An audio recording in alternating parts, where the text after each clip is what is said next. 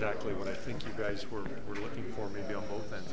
Uh, yeah, it was uh, it was a good 60 for us uh, all the way through. I mean, it started with uh, Mikko making some big saves, especially early. That kind of gives you a jump start, and uh, then it just started from our D up to the forwards. Um, so it was it was a good response after last game. I mean, uh, we lost the two in a row, so it's definitely nice to finish off a little homestand here with a win.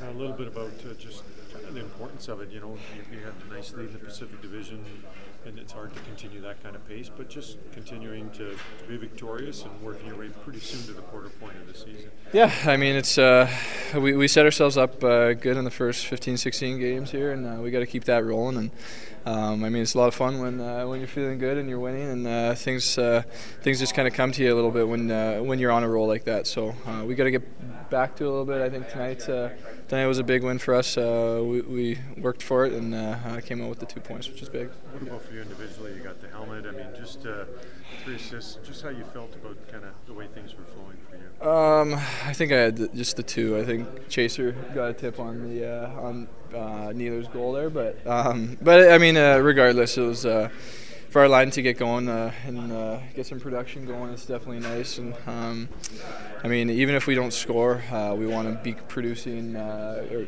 creating chances and um, at least getting momentum for our team. And tonight, uh, I thought we did a better job of that, and then we got that one goal, so it was, it was definitely nice to get that one.